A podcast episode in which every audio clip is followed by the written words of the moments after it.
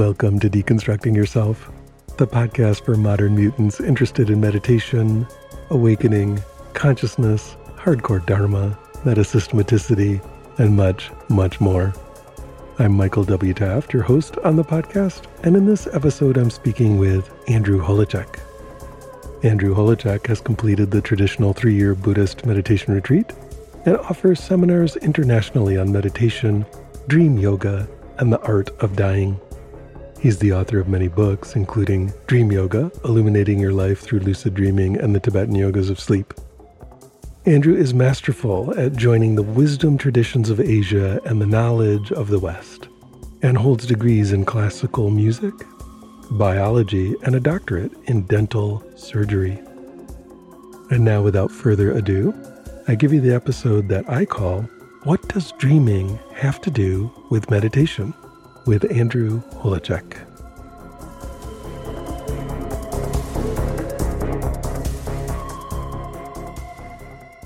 Andrew, welcome to the Deconstructing Yourself podcast. Thank you, Michael. It's great to be with you. Look forward to our chat.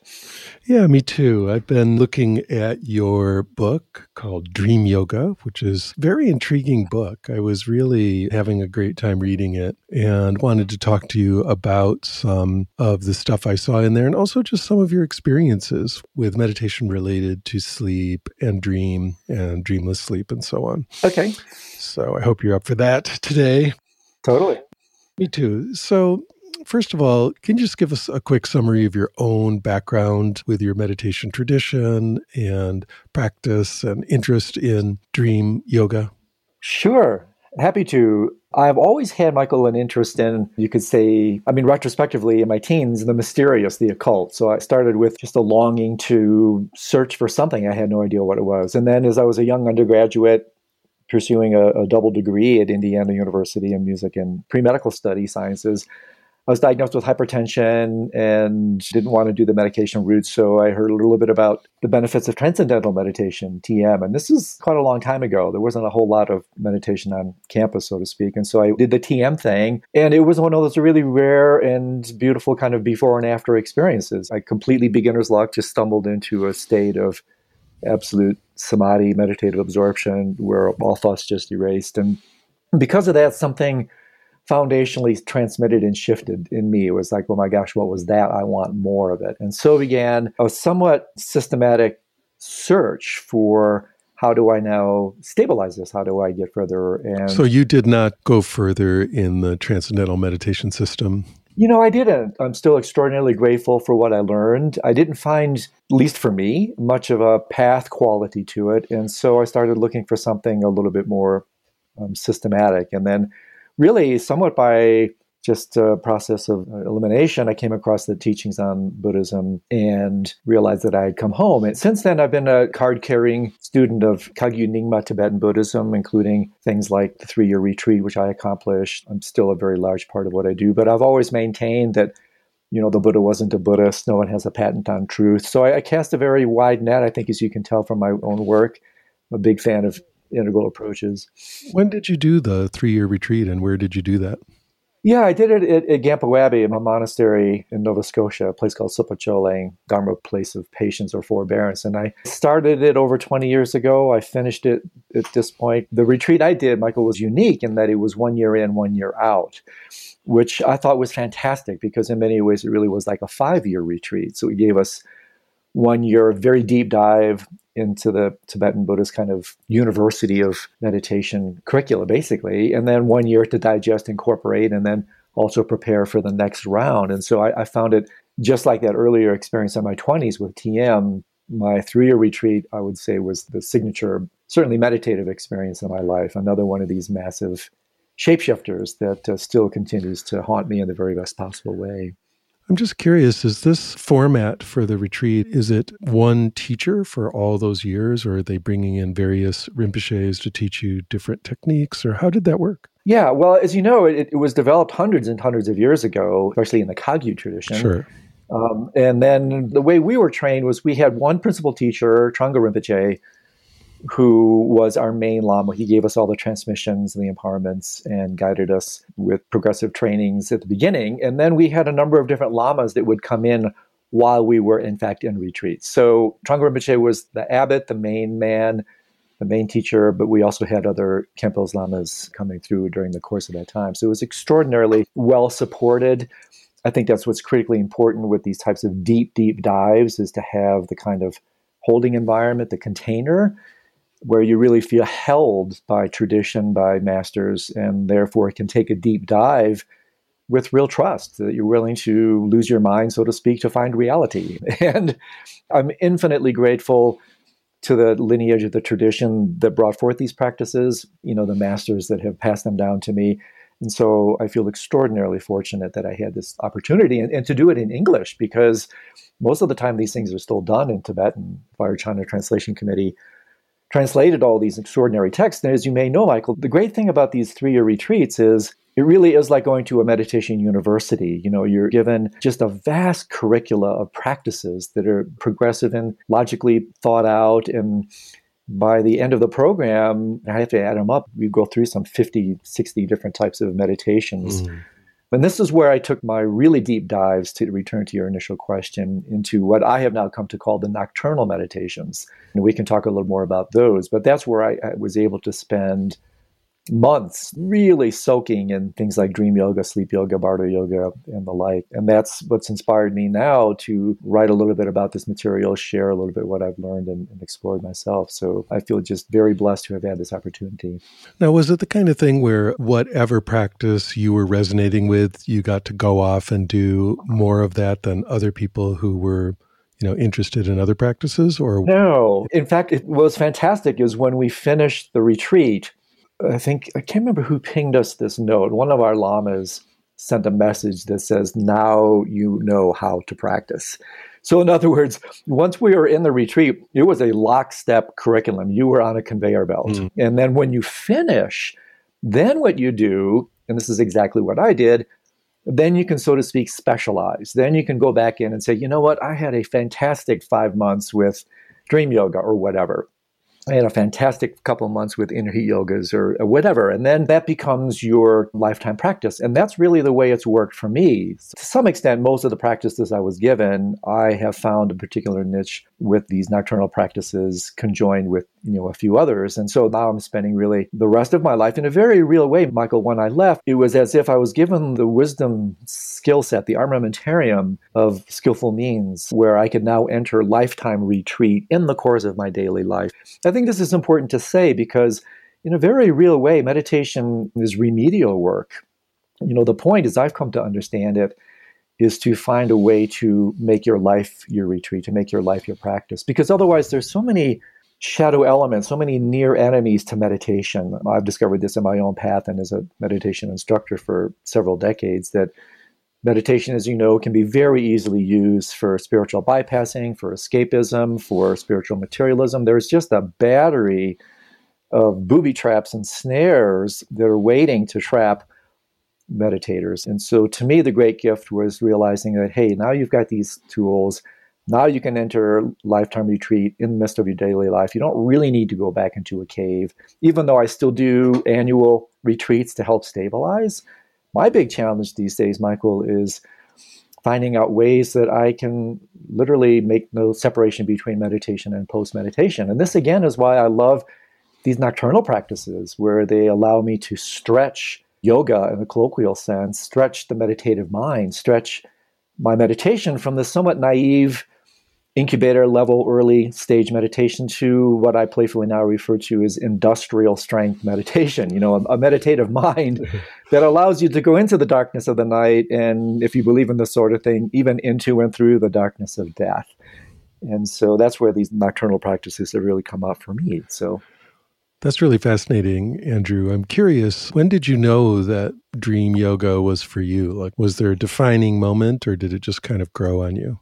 Yeah, uh, there was a defining moment. I'm not unique here. Any intrepid explorer of consciousness has had these experiences. I've had a number of really seminal, for me, life changing metanoias, you know, really shape shifting experiences. And, one that occurred in my early 20s, I write about it at the beginning of my Dream Yoga book, was one where I entered this particular state. When I was in it, it felt like an altered state. But I've come to since realize that that actually was a dip into the natural state. And in fact, when I'm not in that space, that's the altered state. But what, one of the characteristics of that experience, Michael, was I found over the course of several weeks that, first of all, my lucid dreams, which is, of course, for listeners, is when you wake up to the fact that you're dreaming and still remain in the dream. So, one of the things that characterized this two week ride was fairly constant lucidity at night. In other words, my dreams became extraordinarily real. In fact, at times even hyper lucid, hyper real. They felt more real than my waking reality. And that experience was conjoined with my waking reality becoming increasingly illusory, more dreamlike. And that was really kind of cool, again, for the first two weeks. But because I didn't have the trinal infrastructure at that point, what started out as maybe, hey, this is a glimpse of the awakened state, later transitioned to, hey, maybe this is a glimpse of insanity. I started losing my reference points. I started losing any sense of ground, and I fundamentally started to panic. And so I shut the experience down and hence began a real deliberate search to really unpack like what was that all about. But that's where the nocturnal dream yoga, lucid dreaming things really came into play for me because I started looking very deeply at these wisdom traditions and was immediately struck when I started reading about Buddhism. The etymology of the word Buddha, as you know, means the awakened one. And it's like, OMG, what does that mean? Awake as opposed to what? So I was immediately attracted just by that. And the more I dove into it, the more I realized that, especially the Tibetan schools, had this really sophisticated corpus of teachings on lucid dreaming, lucid sleeping and the minute I reached into that, Michael, it was like, this is me. I've drunk this Kool Aid. You know, there's so much explanatory power to this tradition that was able to help me understand what actually happened to me in this wild two week ride that I said, whoa, these peeps must know something, or at least they must know something that I want to know. And so then, ever since then, Michael, you know, this is like some 40 years ago, I have taken upon myself to just explore this exhaustively. And the result are these books and all the propaganda that I'm putting out there these days. well, something that I find really interesting about your work that is different than other works in the field, and let's just call the field, even though this is a narrower label than you would use, let's just say lucid dreaming for the moment. Sure. Okay. And, you know, if you read a typical book or article about lucid dreaming, they're going to really emphasize the, you know, you can live out your fantasies in your oh, lucid right. aspect which I don't know, unless you're a teenager or something, this just is not that interesting to me. Correct. You know, I think that, okay, so what, you know? But you talk about it very differently. And of course, the dream yogas and Tibetan dream yogas talk about it differently in the sense that no, this is a way to wake up. And in fact, in my Hindu Tantra tradition, there were a number mm-hmm. of dream yoga practices with the exact same idea that it wasn't just sort of some kind of strange, playful diversion or entertainment that you could do in your dreams. Not that there's anything wrong with that, but you know, it had a much more powerful application to actually help someone get some real realizations or real insights or actual awakening through these practices. And it seems like that's the main emphasis of your work. And to me, that makes it very different and much more intriguing. Yeah, that's a very prescient comment, Michael. And, and, let me say a little bit about that because I think this is really important. I couldn't agree more with you. First of all, you know, there is a difference definitely between lucid dreaming and dream yoga. And in my cartography, and I can just briefly say what I kind of classify now as these four nocturnal practices, and then you'll see where this all fits in in my cartography of these practices, my mapping, lucid dreaming is really just a platform. It's a practice, eh, you know, roughly of self fulfillment. Yes, you can use it for beautiful instances of psychological growth and that sort of thing. But as you correctly point out, it's kind of sexy in itself because you can fulfill you know, your wildest fantasies in the privacy and sanctuary of your own mind. But this is just the first of four. And as you said, you know, there's nothing wrong with that. I would actually contest that just a little bit, Michael, and say there is something wrong with that in the sense that the very small print, so to speak, in the lucid dreaming contract that most people don't read is, is that whenever intention is involved, even at the level of a dream, habit or karma is created. And this is both good and bad news. It's good news, as I'll talk about shortly when lucid dreaming matures into dream yoga. It's not the best news if you go in there and you're just playing video games with your mind or engaging in all kinds of you know raging self-fulfillment this is parenthetically one reason that the extraordinarily sensitive dreamer carl jung never really advocated lucid dreaming because he saw the potential for self-aggrandizement and egoic inflation and so there are limitations to it michael and so people don't realize sometimes that you know using as you well know the tenets of neuroplasticity that what you do with your mind, even in the dream state, affects your brain, affects your body, and then affects your life. If you're going in there and doing all this Yahoo egoic stuff, that definitely leaves a trace on your mind. And this is something that Dream Yoga works with. So, just to finish the mapping, Dream Yoga, in a, a popular kind of Hegelian term these days, transcends but includes lucid dreaming. In other words, it goes beyond. And just to finish it, same thing with sleep yoga. Sleep yoga transcends dream yoga. And I have to toss in here from the Nyingma perspective, sleep yoga is actually the main practice. Mm. Dream yoga is secondary. In other words, dream yoga is you're halfway there. It's just partial lucidity. If you accomplish sleep yoga, because sleep yoga transcends but includes dream yoga, and sleep yoga for our listeners is an even more evolved practice, which is now being scientifically verified, believe it or not, in some laboratories we can talk about that, where you maintain full lucidity in the dreamless state, what you know in your tradition is turiya. And this is what we know as Dharmakaya in, in my tradition of Buddhism. And so sleep yoga is really the main practice.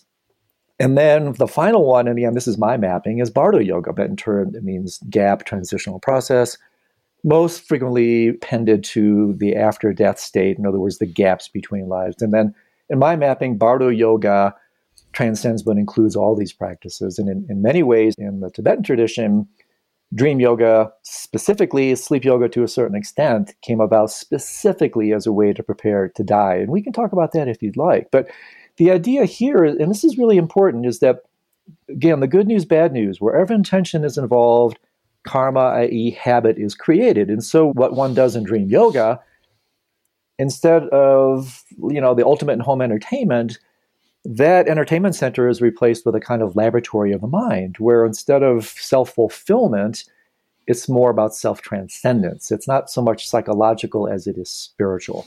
And I think that's important to say at the outset. Right. So if we're going in there and just having all these wild fantasies and living that out over and over, we're actually building essentially bad mental habits. That's correct. Yeah and maybe actually increasing our own misery over time rather than awakening. It's super samsara. And in fact, I read a recent paper where I can't remember the author off the top of my head, where he talks about, well, you know, if you work with dreams in a certain way, if you study dreams, you're studying psychosis. And what he doesn't say, as I would append, is when you're studying non lucid dreams, you're studying psychosis because, in a very real clinical way, and we can talk neurologically about this if you like, the mind does go a little bit crazy in non lucidity, and that's not going to wake you up. Lucid dreams have the potential, but if lucid dreams aren't harnessed, that's also not going to wake you up. That's just super samsara. There you are. I don't know if you know the myth of Gyges, which is a beautiful Greek mm-hmm. story, you know, about this guy who attains the power of invisibility. And what does he do? You know, I mean, well, he kills the king and rapes the queen. And so the moniker for dream yoga is the measure of the path. It will show you where you are. I still find my dreams, and I've been practicing this concertedly for four decades. My dreams are still profoundly revelatory in every sense. And sometimes they're somewhat humbling in that regard, where I think, you know, I think, oh, I understand the teachings on emptiness. I, I'm getting there. And my dreams are telling another portrait. And this is why, of course, the psychological teachings, this is where spirituality conjoins with psychology. There's a tremendous amount that we can tap into in this vast natural resource and reservoir that we have available every single night. And I guess, Michael, that's one of my charters now is that life is so short, it's so precious. We spend up to a third of our lives lost in the oblivion of non lucid dream and sleep if we attain lucidity in the dream state, you know, we enter the dream state, some researchers say, up to 500,000 times during the course of our lives. And that can amount to, if you do the math, up to seven years of our life is lost in non lucid dream. And if we can maintain lucidity, I talk about it as night school. It's a way to add a month a year to your life. 25% of your dreaming space is in REM sleep. So I get super excited about this because, and this is no exaggeration, I do my meditations in my sleep now. If I don't have time during the day, I practice at night. I attain my lucidity. I do my practices at night. And here's a real humbling statement, Michael, from uh, one of my heroes, Milarepa, one of the great sage saints, poets of the Tibetan tradition, where he said, I think the phrase is not seeing day and dream as differing. This is as meditation as it can be. And what this means, what commentators have said, and when I read this, I was floored that until you can meditate in the dream state, the way you meditate in the waking state, your meditation is incomplete. You're not awake. And that alone is like, whoa, boy, does that up the ante a little bit. And so I, I share that because it's one of the reasons I'm so passionate about these practices. Not only have they been absolutely revelatory, transforming for me, but they have given me the opportunity to extend, again, in this idea of bringing meditative states to all states they allow me to practice under conditions that are utterly lost otherwise. You know, with the precious time we have on this planet, that's no small thing. That's very interesting, Andrew. I'm curious, you know, most of the listeners to the Deconstructing Yourself podcast are serious meditators. They spend a lot of time on the cushion. You know, what would you recommend they do? I mean, you know, most lucid dream books and your book have a tremendous amount of suggestions about how to attain lucidity and it looks really hard. Right. And right. like a huge amount of work. And just for the sake of interest, you know, I've, of course, had lucid dreams, but I haven't had much success doing those on purpose. But what has happened quite a bit is when I'm very, very alert and awake on a long meditation retreat, I sort of enter lucid dreams from the other direction you know, not going to sleep and waking up in the dream, but yes, exactly. Relaxing enough in meditation that you enter a dream state and yet it's not dullness. You're not actually somehow checked out. I'm like really noticing the dream and meditating on it. Now, that seems actually easier to me. What do you say to the average meditator? Beautiful question, Michael. So, two things here, and you nailed it, my friend. There are two ways to approach lucidity, and I'm writing my, I guess, to toss in a brief plug on what I'm doing. The book that you're so kindly referencing is the first in a trilogy.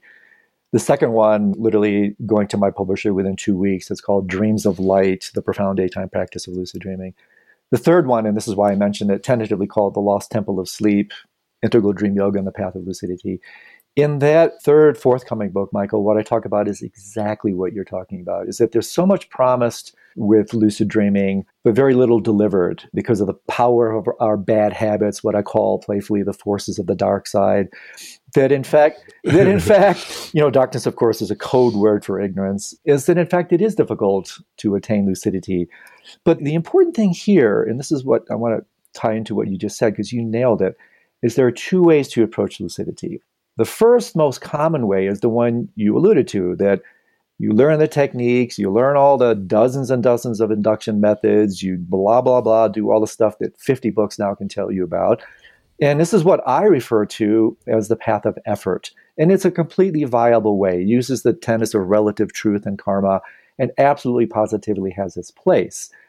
The second one that I have yet to hear anybody riff on, and this is what my third book is going to be on, is exactly what you said. And that's why it's so interesting for you to say it is the other approach is the path of relaxation or the effortless path. And here, the tenet, Michael, that's so compelling to me is that lucid states of mind, lucid dreaming is actually the natural form of dream. We have been trained, inculcated unwittingly into the dark arts of non lucidity. And so, using this fundamental premise, I then articulate in this kind of integral schema the four ways, again, you know a little bit about integral theory, how these four main quadrants co conspire to keep us in the dark side. And we can talk about that because it's super interesting how that kind of came about historically. But to ping it back to what you were saying, the central point for your listeners is that the path of effortlessness, the absolute path, is exactly what you said. This is completely in line with the formless meditation traditions that you study, Kashmir Shaivism, Mahamudra, Dzogchen, in my tradition, where if lucidity is in fact the natural state, then the only thing you quote unquote need to do is nothing, but do it well. And that's the path of relaxation. You just have to relax into the naturally lucid state of your own mind. And lucidity is a consequence of that relaxation. And so for you to say that, my friend, is just another iteration of why I think this can be more widely touted for the contemplatives, for those out there who are a little bit like, ah, I'm not sure I want to do all these crazy techniques. They have their place, don't get me wrong. But the more absolute approach, and this is why dream yoga was considered a supplemental yoga, it's not a main practice, which is why it's not that directly emphasized in even the Tibetan Buddhist tradition. The idea there being you do the main practices, you do those well. Lucid dreaming is a natural consequence of those practices. So I think you just absolutely nailed it. And so for meditators, two things go deeper into your relaxation, open your mind. My favorite definition of meditation these days is habituation to openness. And as you open to your heart mind, you're also opening the aperture of your awareness, your inner eye, so to speak, whatever you want to call it. As you open that aperture, you let more light in. Lucidity is a code word for light, or light, I would say, is a code word for lucidity. You naturally start to have more and more of these dreams. And so, this is why, jumping very briefly back to the relative approach, is that even if you're doing relative meditations, not the ones that are deeply, profoundly relaxing, like you're alluding to, even in the relative way, number of studies have shown that meditators have more lucid dreams, and it makes total sense.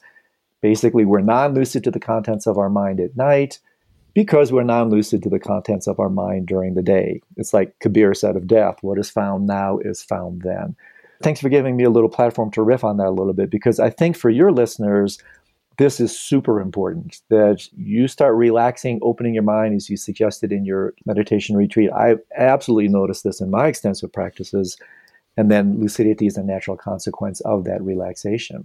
And I find that quite beautiful, actually. It's really fascinating to me because lately, let's say in the past several years, the book The Mind Illuminated mm. has become extremely popular and it's a powerful book and it uses you know the bhumi system to help you increase the depth of your meditative concentration and so on. And one of the big teachings in that book that uh, Culadasa talks about a lot is overcoming subtle dullness and he has a very good definition of subtle dullness and makes it very clear why you know you should avoid it and how to avoid it but i notice people are now because of this book being popular there's like a extra fear of relaxing too much that's right. And so, this idea that, you know, when the hypnagogic material comes up and then it starts gradiating into dream material, they back off from that immediately, thinking that they're going to sleep. But, you know, if it's clear that you're still meditating, you're not just checking out, and after the meditation, you still remember it. It wasn't just a blank time while you were asleep, but you're really conscious and actually still meditating on that content. This is tremendously powerful. Yeah. And let me say a little bit about that, Michael, because a couple things came to mind. First of all, is hypnagogic literally, I love the etymology, hypnos sleep, god of sleep, gogia leading towards, leading towards the god of sleep. And on the other end, that's the pre sleep space. The other end is hypnopompic. That's when you're leading away from the god of sleep. That's when you're waking up. These two states collectively, now there's a new term coming out these days referred to sometimes as liminal dreaming. Liminal meaning threshold. I like to refer to it as almost like a type of bardo dreaming.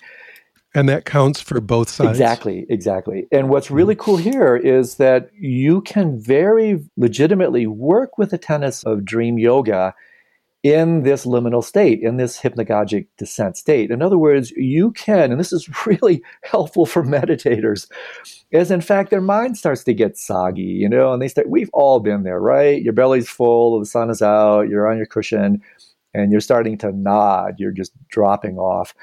If you have an understanding of the stages of sleep, if you have an understanding of liminal dreaming, you can start to play with your mind in a really interesting way instead of wrestling with it and feeling that somehow this fragmentation and, and talk about deconstructing yourself project michael. Oh my gosh This stage right here happens every single night where you can, in fact, gain a profound glimpse, an intimation of the self being deconstructed. You can see the narrative that I would argue is a large part of the egoic structure. You start to see that unravel. And again, just briefly, so people have something to work and play with, you know, you're starting to go to sleep and you're thinking. In fact, thoughts often stand up as we lie down because sensory distraction is lessened. You start to pay attention to your mind. Then you may notice how there's a few more gaps that start to appear in your mind. The narrative starts to come undone. That's just what happens. In fact, if it didn't, you would never fall asleep. You only fall asleep when you fall between the bardos, the gaps in your narrative structure. So there's a natural deconstruction that's taking place every single night. And so if you pay more attention, the gaps arise.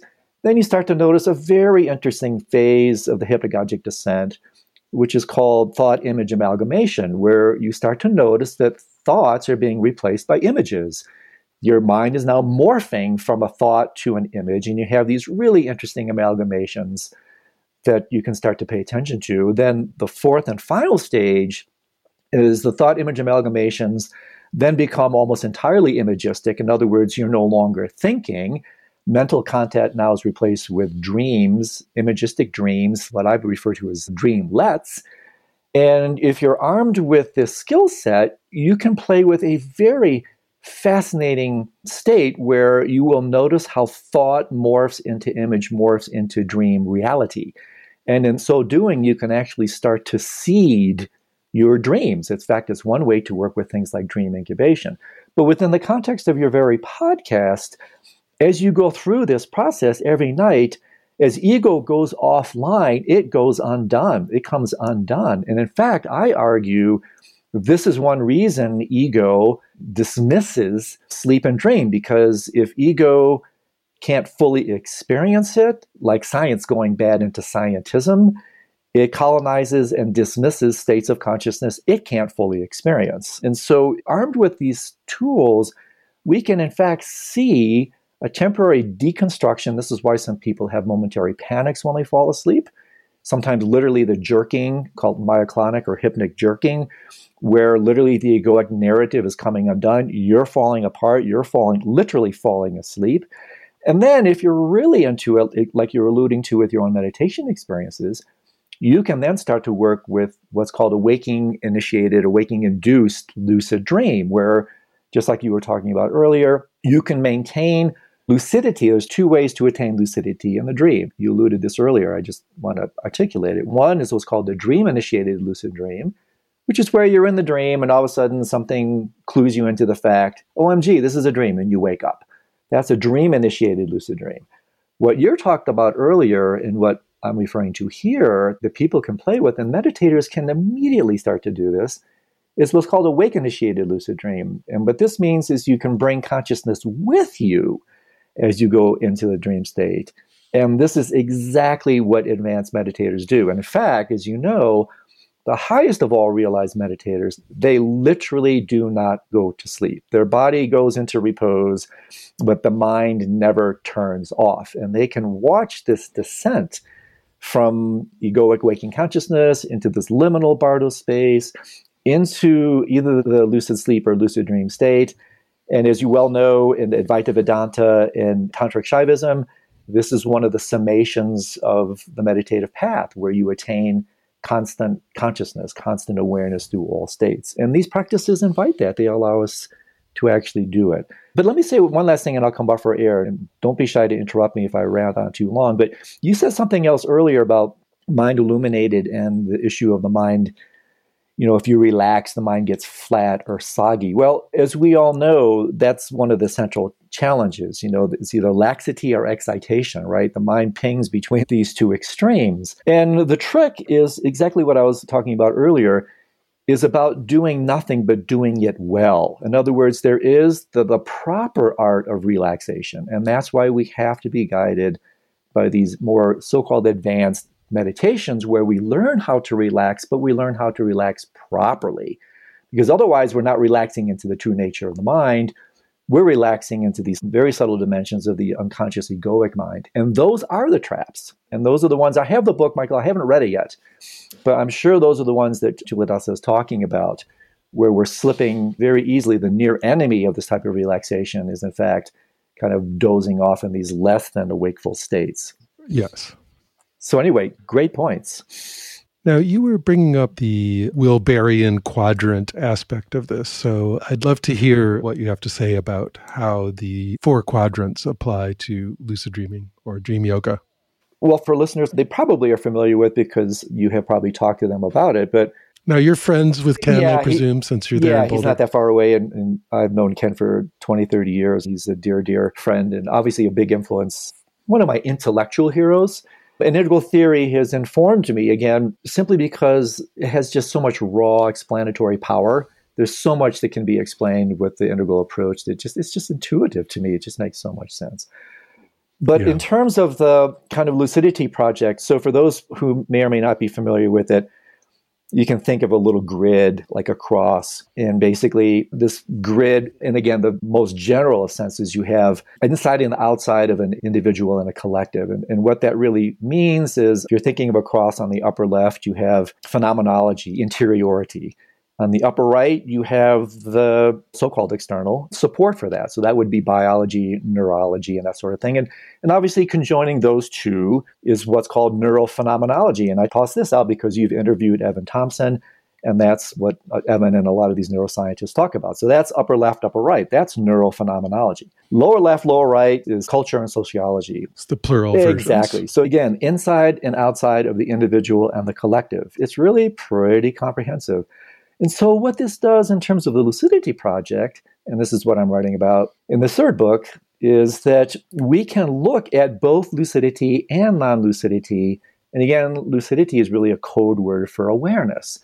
We can look at lucidity, i.e., awareness, through these four quadrants. We can look at the phenomenological aspects, what we discover in meditation on the cushion. That's the one that's usually stressed but it's not complete. The sciences, especially, you know, neuromania these days, has a lot to offer. There's a tremendous skill set coming from the sciences now that describe you know the correlative not the causative there's a difference between correlation and causation the correlative aspects of phenomenological experiences in other words like what's going on in your brain and so briefly this is what substances like galantamine do that are used lucid dreaming projects to help lucidity they target that aspect some of these transcranial electrical stimulators, which are cautiously being explored, they kind of harness that to bring about lucidity.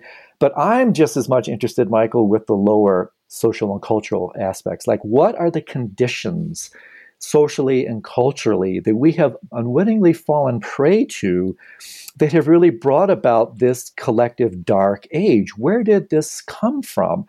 And this is super interesting. I mean, there's so much to say here, but ever so briefly, you know, prior to, and what a surprise, prior to, you know, the proclamations of some church fathers, and I can name them, some of these bad boys, dreams were honored, they were respected, they were thought of as true portals into the nature of mind and reality. And then, of course, you know, what a surprise that some church fathers, inappropriately the Dark Ages, came along and started to demonize the dream. And so we were hence, and this is the title, The Lost Temple of Sleep. Previously, we had a sacred relationship to mind as it expresses itself in sleep and dream. And this was archetypally represented in healing temples of Asclepius.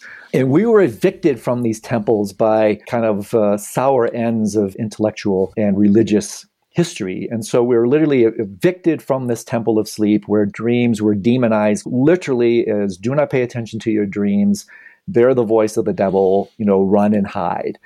And so it really it wasn't until Jung, especially Freud with his interpretation of dreams, and then of course his protege Carl Jung and all these other people, these were not so much innovators, Michael, as they were restorers. And so I talk about these seminal individuals as really the onset the beginning of the temple reconstruction project, which has really slowly taken place, thank goodness to Freud. And Freud obviously had a lot of things that were a little bit off.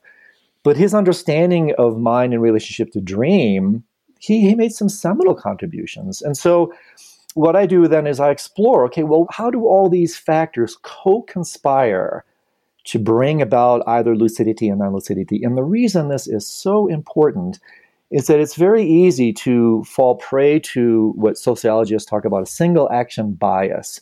Oh, just give me your technique. And again, this, this applies to anything, not just lucid dreaming. Fill in any discipline. Just give me your discipline, give me your technique, give me your method. That's going to be my ticket in. Well, again, in the spirit of integral theory, true, but partly true. It's not the whole picture. Reality isn't that simple. Reality is multifactorial, complex, systemic, holistic, whatever you want to term it. And so I love to look at these vast factors that come into play because then if you target all those factors, well, guess what happens? Lucidity is a natural consequence of this more comprehensive approach. And so I just get super excited when I look at this because it does two things. It reveals to me the power, the force of the dark side, and how through the power of individual and collective karma, so much so that it's burned into my DNA. And this is not an exaggeration, it's part of my biological makeup. I have been trained, and my body has been trained into non lucidity. And so, if that's the case, and I argue that it is, let's take exactly those same tenets in an alchemical tantric way using the tenets of transmutation. Let's take that lead now and transform it into gold. How can we create our own temple, recreate our own temple of sleep through our own processes using these four quadrants? Every single night we can enter our temple of sleep. The people that we hang out with can help us. And so if we do that, we then not only understand why we have become so ignorant, asleep, blind, whatever metaphor you want to use, but now what can we do about it? And using this approach, and this is what I try to do with my programs and my writing, is now, now we're talking about the real kind of co-creative aspects of reality. And we're paying homage to the complexity of the whole shebang. Now we're going to start to see some success because otherwise, well, good luck. You may have a little bit of hit and miss with your galantamine or with, you know, your transcranial electrical stimulator or with your meditation or with your dream sangha. But what happens if you bring them all together? And so that's the aspiration, and that's what I get pretty jazzed about. So something like that, my friend. That's really fascinating, Andrew. I'm again coming back to the meditator on the cushion, the person who's really actually doing the work in their own life. What would you recommend to them as a takeaway? Like, I see the big vision, it's a very inspiring vision. And, you know, is it about, okay, let's try all these techniques and get into dream yoga that way? Is it honoring dreams in life? Is it simply noticing that waking life is a dream and somehow working from there? I mean, what would you recommend? I mean, I get it that all of those are possible, but where does someone start with really beginning to incorporate this in a real and serious and meaningful way? So I think what I would recommend, Michael, is that obviously it depends on a person's conviction, how important they may think this is. And so let's just say a couple things. One is okay, let's say somebody has looked at the discipline of lucid dreaming and dream yoga really done a little bit of reading and saying, wow, you know, holy moly, there's a lot here. I had no idea I could do all these things in the dream state. So the first thing is to develop this kind of attitudinal infrastructure that is like, wow, there's so much available to me when I sleep and dream. So bingo, there's number one, and that's no small thing. And then secondly, it's working with what the Buddhist tradition refers to as right view, complete view, which is in fact everything that we're talking about here. But this view, and the reason I think this term is so compelling, is the view is not just used analogically, it's also used phenomenologically. And what I mean by that is that when you really start to play with this stuff, you realize that these nocturnal practices, what you do in the sanctuary of your own mind under the cover of darkness, so to speak, with these practices is not left under the cover you pull the blankets off and you take these insights into your daily life. And therefore, what you see at night can profoundly inform and transform what you see during the day. And so once you start to really grok this and the power of right view starts to settle with you, then, and this is one of the reasons I think dream yoga is a slightly a, a more advanced practice, is that no one knows your mind better than you. No one knows your idiosyncrasies and your vicissitudes better than you. And so, therefore, again, using the moniker, the measure of the path, You have to look honestly into your own heart mind and start to be your own guide. So you equip yourself with some of these skill sets, you pay attention to how they register in your heart mind. And sooner or later, what I have found is you will start to find your way in. In the relative approach, the idea, unless you're teaching this stuff, is not to master all these dozens of techniques. Many of these techniques are there because this is not a one size fits all practice. We're all different. And though many of these practices came about, these different methods, because one of them will really speak to you, and I can tell you which ones really speak to me. And then that's your ticket in. The point is not to master all the techniques unless you're teaching the stuff. The point is lucidity, not what gets you there. And so, with that in mind, for your listeners and my peeps, I would simply say number one thing is having the right view and then the power of meditation. I mean, that cannot be overstated because when you're working with your dreams, for goodness sake, what are dreams made of? You're not dropping into some pre existent dream topography every night. Dreams are made of your mind. You're working with your mind, and that's the great opportunity. And so when you understand that, then you understand that this goes along with this tenet from neuroscience that I'm sure you know of. It's referred to as bidirectionality, that what you do during the day affects what you do at night. That's pretty intuitive what you do at night affects what you do during the day.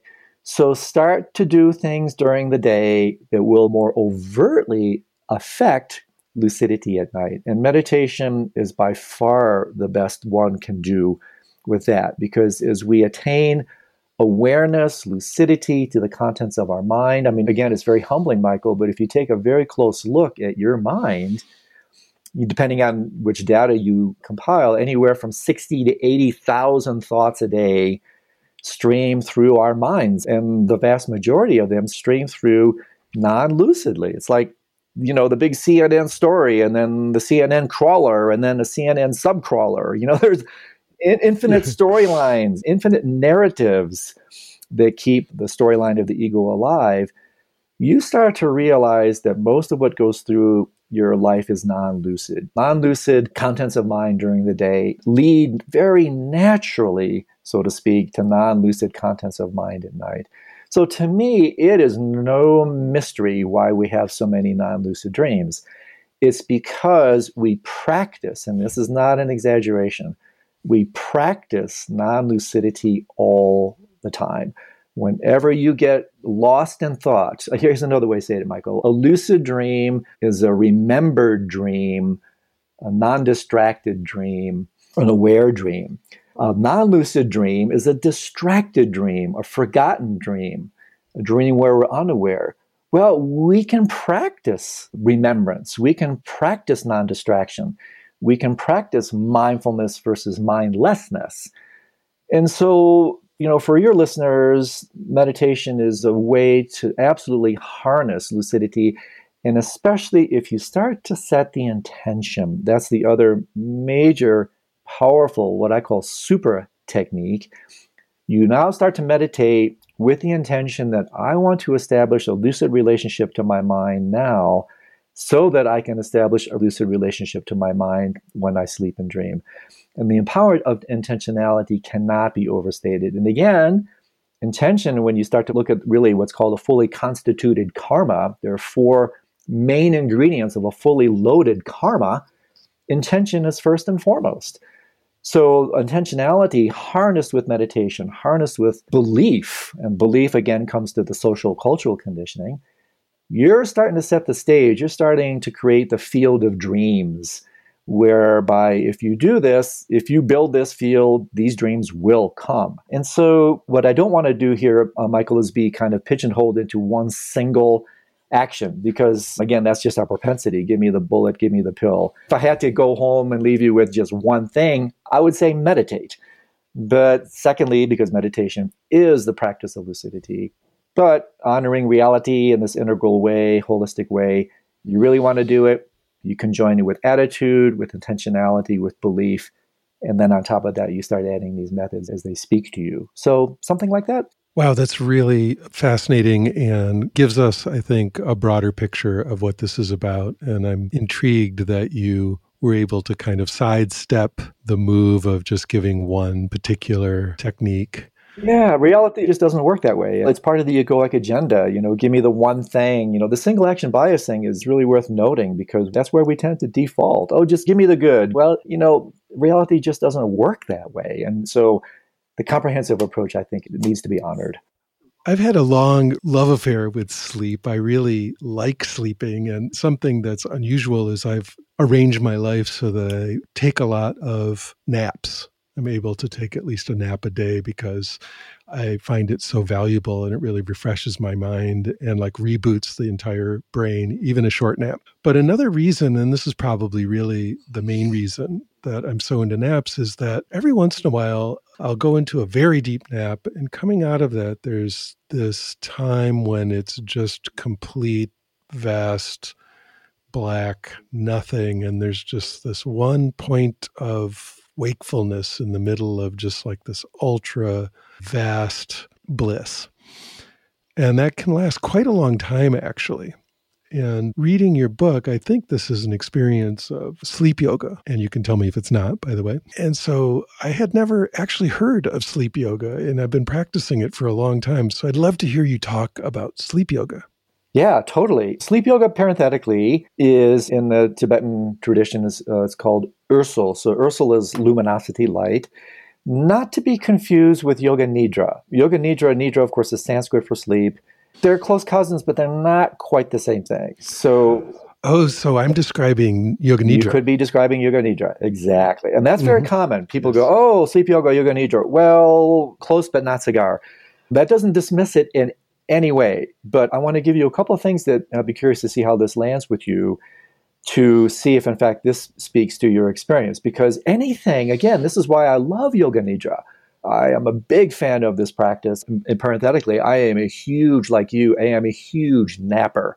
I mean, naps are like they're my treasure. And recent studies have come out that even napping as little as three times a week for like 30 minutes has now been shown to increase longevity and decrease all these cardiovascular issues. I mean, the health aspects of sleep are really incredibly profound. And I have to just very briefly plug a book came out last year by Matthew Walker called Why We Sleep.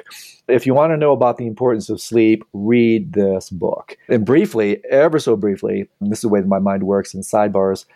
Matthew doesn't say he's a neuroscientist out of UC Berkeley. He doesn't say much about lucid dreaming, but in one very compelling three page section at the very end, he actually says, and it was so startling, I memorized it. He says it's possible that lucid dreamers represent the next iteration in Homo sapiens evolution. It's a very interesting proclamation. Wow. Yeah.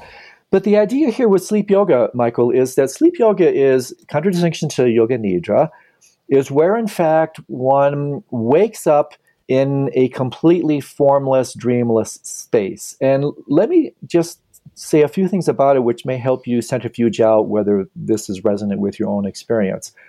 When you're actually having a true experience of this would be turiya in the Shaiva Tantra traditions, there's absolutely no sense of subject, object, self, other whatsoever. And the reason I say this is that when many people, and again, this is not in any way to dismiss any experience, it's just basically to help us understand what's taking place. Because just as there are gradations and spectrums of lucid dreaming and dream yoga, for instance, in my schema, in my first dream yoga book, I articulate nine basic practices, nine stages of dream yoga, going from relatively accessible entry level to quite advanced, kind of graduate postdoc level.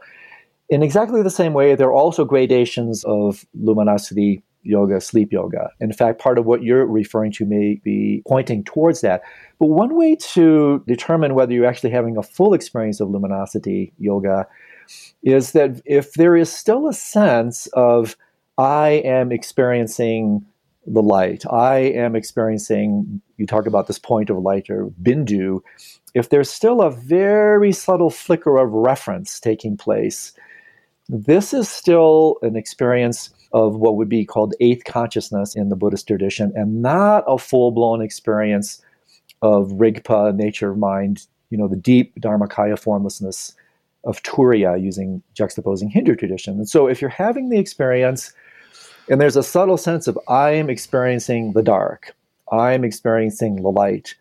That's not quite it because there's still a very subtle flicker of reference back to I am having this. So the real experience is when there's no sense of self another, a complete utter dissolution into this ineffable, formless, what you call light. But again, light is just code word for awareness. You're just resting in the formless awareness of your own root mind. Yeah, I think we may be using words just slightly differently, Andrew, because the experience I'm talking about is the second thing you're describing. There's no sense of like me having an experience. It's just just happening. that. Yeah, exactly. Yeah, that certainly sounds like the so-called experience of Ösel or luminosity yoga. And as mm-hmm. you know, I mean, for me, these are game changers again. In fact, this is also why sleep yoga leads to Bardo yoga. I have to toss this in because when you're talking about formless sleep, something that's dreamless or formless is what? Deathless. Death only applies to that which comes into the world of form. And so that's why it's a beautiful segue when you're working, resting in the formless dimensions of your heart mind, who you really are. That's the part of you that does not die, doesn't get cancer, doesn't get old, doesn't get AIDS, does not enter the world of time, is not subject to the ravages of space and time. And so, parenthetically, this is where this practice eventually matures into full blown Bardo yoga, where you realize that part of you that does not actually dissolve. But so, what I want to say about this, at least for me, and I'll be curious to see if this resonates with you, is that one of the best things, in fact, really, the summary thing that one does unlike dream yoga, where all these different stages and all these different things to do, great things to do, in sleep yoga, the terrific thing is, again, tying back into what we were mentioning earlier, once you access this state, you don't do anything. You just hang out in this deep, foundational, restorative bed of the mind. I mean, it's really like you're landing in the lap of God. And by the way, parenthetically, when you see people resting in, in, in even stage four deep dreamless sleep without this lucidity, they look incredibly beatific. They look to me, I, I, look at my wife and she looks radiant and beautiful when she's sleeping because she's so open and relaxed. Her face even expresses that. And so the practice when you're there, at least this is the way I work with it, I'll be curious to see what you have to say, Michael, is you just this profound, deep, non doing, non distracted, non meditation. You just rest in the nature of mind. However, then the practice, at least for me, becomes coming back up into the dream state with this night light, quote unquote, turned on, right? And so now what you do is you, everything's in quotation marks here, you bring that light with you. And when you bring that light with you out of that state, well, guess what? What's the consequence when you, so to speak, come back up? Natural lucid dreams, either dreams of clarity or dreams of clear light. And so all your dreams are naturally lucid. Then this is why, of course, why dream yoga supersedes dream yoga. But then even further, then you bring that night light back with you one more step when you wake up in the morning. You wake up, that light is still with you. Talk about waking up on the right side of the bed then that light comes on, stays on, and then you look at the world through this light, and guess what the world appears like when you see it from this lens? Well, it appears like a dream.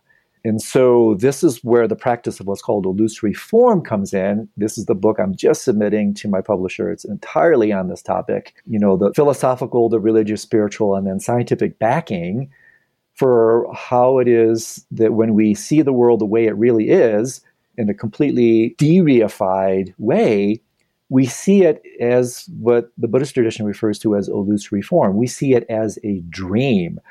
And dream at this level, here's another kind of code word. Dream at this level just refers to manifestation of mind. And this is completely resonant with the highest teachings of Shaiva Tantra, of Tibetan Tantric Buddhism, as I come to understand it. You know, you take the fruition of your nighttime practice, you use that illumination, hence the subtitle of my book, you know, illuminating your life through the Tibetan yogas of sleep and dream. You take this night light, you bring it with you into the day, and you, so to speak, elusify, de-reify the contents of your waking reality. Unless your listener is thinking, well, that's like some philosophical parlor game. oh my gosh, this is a game changer. Because I invite anybody who's listening to take a very good contemplative look at their experience and see if, in fact, it is not true that all your suffering comes about in direct proportion to how solidly you take the contents of your mind and your world. In other words, the word, as you know, is reification. If there was an original sin in Buddhism, and of course there isn't, it would be to reify, to make solid, to impute solidity where there isn't one, which is the basis of all materialistic, reductionistic, physicalistic Western science, and which is really this right here is the seed of all the problems that we're facing in the world today. And so, lest we think this is some like quaint little metaphysical spiritual thing, it is a game changer because when you come up from this space and you look at the world from this lens, which is actually a non lens, then you realize the only thing that ever arises is the pure, utter, sacred divinity of mind itself, or whatever phrase you want to put in. You know, God, the Buddha, Buddha nature, these are all cross dressers, doesn't matter to me. But the fundamental idea, and I'm stressing this, Michael, because it's really the, the summary point, in my opinion, is you take these insights from the nocturnal arena, which is just mind in more subtle form. That's what's manifesting in the nocturnal arena. You take that subtlety, you bring that incredible, powerful luminosity into this waking reality, and in so doing, you de reify it. You see the world as a dream.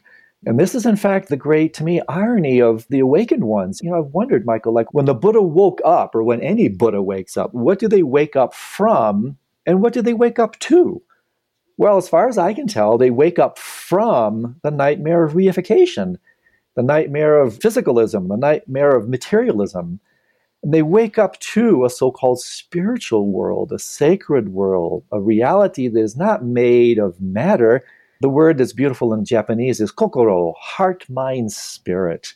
That's what the world is made of. And when you have that experience, that's really complete awakening. Then you realize, you know, you've kind of caught on to this painful joke that we continue to play on ourselves, you know, from beginning beginningless time. Andrew, if people want to learn more about your work, where would you direct them to? Oh, you're very kind. Well, obviously, everybody has their websites these days. So, andrewholecek.com is where you can reach me. I'm sure Michael will spell my name for you. And then we launched, Michael, about seven months ago. We launched a sub site called Night Club, which is kind of within the main site, which is a way for people to explore everything we've been talking about tonight with a community of like minded practitioners, where we do exactly what you and I are doing now. I interview some really cool people. We have six ongoing tracks where we explore all these topics in great detail.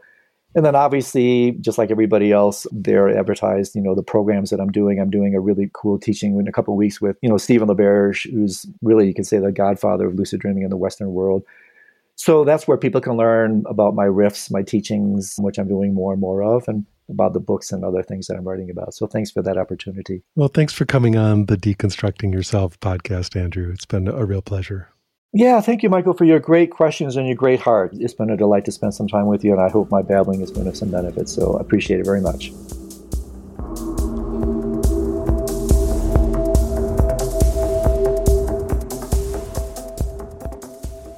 That's it for this episode of Deconstructing Yourself. If you enjoyed the podcast, please rate and review it on iTunes. You can also recommend it to a friend or blog about it on social media. Doing that helps it find its way to more people who may be interested. If you're moved to support the podcast even more, you can do that by contributing to the production costs on my Patreon page. That's at patreon.com forward slash Michael Taft. The money goes to support the recording, production, and bandwidth costs of this program, which are substantial. By contributing to Patreon, you're making it possible for me to continue to create and share these conversations as often as possible. And there are some cool perks for high level contributors.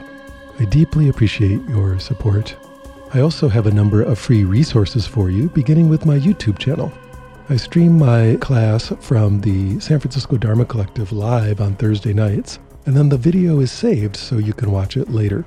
The class usually begins with a guided meditation, and then we have a Dharma talk and or questions and answers. The channel address on YouTube is MWT111. That's youtube.com forward slash user forward slash MWT111. That's me, Michael W. Taft. Another free resource is my book, The Mindful Geek, which you can download for free by signing up for my email list.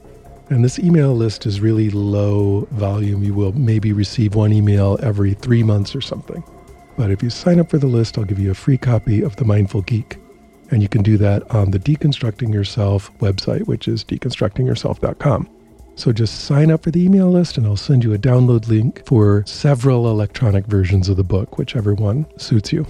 So, besides teaching each week in San Francisco, I also lead a number of meditation retreats worldwide each year. The next one is a three day weekend retreat at Vajrapani Retreat Center in Boulder Creek, California, so near Santa Cruz. That'll be November 8th through the 11th. And you can read more about it and find even more retreats at deconstructingyourself.com forward slash events. If you're interested in one on one personal coaching for your meditation practice and for your life, especially if you have an interest in secular dharma, neuroscience, high performance, and awakening, please email me at michael at deconstructingyourself.com. I look forward to hearing from you. The Deconstructing Yourself podcast has always had excellent sound. And when it hasn't been all that great, the problem was with the person doing the recording, that is, me. All the amazing parts of the sound have been the result of a wonderful audio engineer and human being named Stephen McNamara. He's the all things audio person with decades of experience in producing music and spoken word. If you're interested, you can contact him at his website, yogitar.com. So Y O G I T A R.com. He also makes music at yogitar.com. The music on the Deconstructing Yourself podcast is a track by Peter Baumann entitled Crossing the Abyss from his album Machines of Desire. Be well.